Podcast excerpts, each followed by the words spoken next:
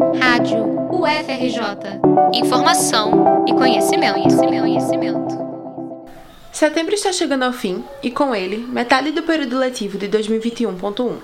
Por isso, não poderíamos deixar passar a responsabilidade de conversar sobre saúde mental, dentro e fora do campus. Este é um mês decisivo para a campanha nacional de prevenção ao suicídio e conscientização acerca das doenças psiquiátricas, o Setembro Amarelo. A iniciativa remonta a 2014, quando a Associação Brasileira de Psiquiatria, a ABP, e o Conselho Federal de Medicina, o CFM, começaram a organizar nacionalmente a campanha, levando em conta o Dia Mundial de Prevenção ao Suicídio, 10 de setembro. A inspiração veio 20 anos antes, de um triste acontecimento nos Estados Unidos, quando um jovem de 17 anos, Mike, tirou a própria vida dentro do seu carro, um Mustang que ele mesmo havia restaurado e pintado de amarelo. No dia do funeral, amigos e familiares do adolescente distribuíram cartões com fitas amarelas e mensagens de apoio para pessoas que poderiam estar enfrentando os mesmos problemas emocionais que Mike. A mensagem foi se espalhando até que os pais do jovem iniciaram a campanha do Programa de Prevenção ao Suicídio Yellow Ribbon, que em português significa fita amarela. A partir disso, diversas organizações aderiram à campanha ou criaram suas próprias, como aconteceu aqui no Brasil. No país, a campanha do Setembro Amarelo dura o ano inteiro mas é justamente nesse mês que ela ganha força e identidade, através, por exemplo, da iluminação de espaços públicos e pontos turísticos com a cor amarela, para trazer mais atenção à causa. Outras atividades promovidas pela Associação Brasileira de Psiquiatria são a organização de palestras e seminários, a realização de caminhadas e eventos públicos e a distribuição de material informativo que convoca a sociedade a falar sobre o tema do suicídio e da saúde mental. De acordo com o site da campanha, o www.setembroamarelo.com, o Brasil registra mais de 13 mil suicídios por ano, número que vem aumentando principalmente entre os jovens. Quase 97% dos casos estão relacionados a transtornos mentais como a depressão e a bipolaridade, além do abuso de substâncias. Exatamente por isso, ao falar em suicídio, é preciso enfatizar a importância do cuidado com a saúde mental, e para isso, é preciso ter clareza do seu significado. Sobre o assunto, Alana de Souza, bacharel em psicologia pela UF e mestre em psicologia clínica pela PUC Rio, explica.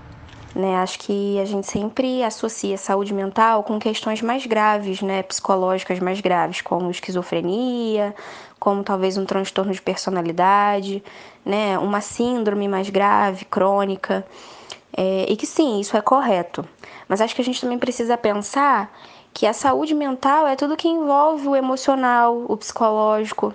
Então, por exemplo, uma ansiedade, uma depressão, isso também é um caso de saúde mental. Assim, o suicídio não deve ser compreendido como algo isolado, mas como o desfecho final de uma série de fatores que podem afetar a saúde mental de uma pessoa. De acordo com a cartilha Suicídio Informando para Prevenir, do Conselho Federal de Medicina, os principais fatores que podem indicar risco de suicídio são tentativas prévias e doenças mentais como depressão, transtorno bipolar, abuso ou dependência de drogas ou transtornos de personalidade. Outros fatores que merecem atenção são emoções intensas de tristeza, desamparo ou desespero doenças clínicas não psiquiátricas quando associadas à depressão ou abuso de substâncias, fatores sociais como desemprego ou situação de rua, histórico familiar e genético, entre outros. Mas os sinais que uma pessoa potencialmente suicida pode exibir são complexos e muitas vezes apenas identificados por profissionais, já que não há um perfil fechado. Por isso, uma pessoa suicida exige um acompanhamento multiprofissional e um tratamento adequado de sua condição. Porém, muitos não têm essa informação ou não sabem como e por onde pedir ajuda, já que uma das grandes questões a se abordar o suicídio é o tabu construído ao redor dele. Há um mito de que não se deve falar sobre suicídio porque aumentaria o risco das pessoas o cometerem, mas é justamente o contrário. Quando alguém em sofrimento consegue conversar sobre o assunto, muitas vezes isso pode aliviar a tensão e a angústia que esses pensamentos trazem. Nessa mesma lógica, é importante frisarmos a responsabilidade da mídia pelo compromisso social com a distribuição de informações de interesse coletivo. O suicídio é uma questão de saúde pública e deve, portanto, ser abordado de maneira adequada para que a população esteja por dentro do problema e possa obter ajuda. A prevenção do suicídio deve ser uma ação conjunta entre diversos setores sociais, o que engloba tanto uma rede de saúde integrada quanto uma rede de suporte à vítima. É importante, por exemplo, que as urgências hospitalares estejam preparadas para receber pacientes que tentaram suicídio para um primeiro atendimento e depois encaminhá-los para um acompanhamento aprofundado do caso nas unidades básicas de saúde, UBS, ou Centros de Atenção Psicossocial, CAPS. Assim como é essencial o suporte de familiares, amigos e pessoas próximas. Então, acho que essa rede integrada, ela conversa não só com os espaços de saúde, mas também com a sociedade como um todo, né? A forma que a gente encara o suicídio, a forma que a gente se prepara para poder lidar com isso quando chega, né, próximo da gente, porque a gente sempre acha que não vai acontecer com ninguém próximo, mas acontece.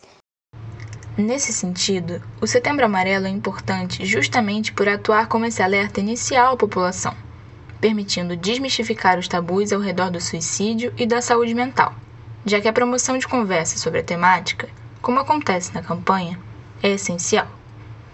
Com isso, resta a dúvida de que atitudes nós, como indivíduos, devemos ou não tomar ao perceber ideações suicidas em nós mesmos ou em outras pessoas, reconhecendo sempre os limites entre ajuda e tratamento. É, quando a gente percebe esses sinais em outra pessoa, acho que a primeira coisa que a gente deve fazer é acolher, né? É tentar conversar de alguma forma. Se você sabe diretamente que essa pessoa está realmente pensando ou planejando, né, o suicídio, ou se essa pessoa verbalizou isso para você de alguma forma, acho que é legal também dar esse primeiro suporte ali, né, de conversar, de dizer que você está ali para ajudar, mas sempre buscar um profissional, né? Aconselhar essa pessoa a buscar um profissional, tentar ajudar ela a encontrar um profissional de alguma forma né? E acho que existem questões muito particulares. Tem pessoas que às vezes pedem para não contar para alguém da família, porque não tem uma relação boa às vezes com a mãe, com o pai, com o companheiro. Então acho que a gente também tem que ter esse cuidado de respeitar algumas questões que existem por trás, mas também não guardar isso para si. Caso você ou algum conhecido esteja sofrendo com crises de ideação suicida, é possível buscar ajuda especializada sem custo. O Centro de Valorização da Vida, o CVV, Atende de forma anônima por telefone, e-mail e chat online 24 horas todos os dias. É só ligar 188 ou acessar o site www.cvv.org.br. Para a comunidade da UFRJ envolvida no enfrentamento ao Covid-19, a Central de Apoio à Saúde Mental dos Trabalhadores e Estudantes, SEAT, do Núcleo de Bioética e Ética Aplicada, o NUBEA, da UFRJ, também oferece escuta gratuita e especializada. Acesse o site www.nubea.ufrj.br e clique em Central de Apoio para solicitar atendimento ou conversar imediatamente com alguém da equipe, de segunda a sexta-feira, das 9 às 17 horas. Reportagem de Isadora Maria e Júlia Figueiras para a Rádio FRJ.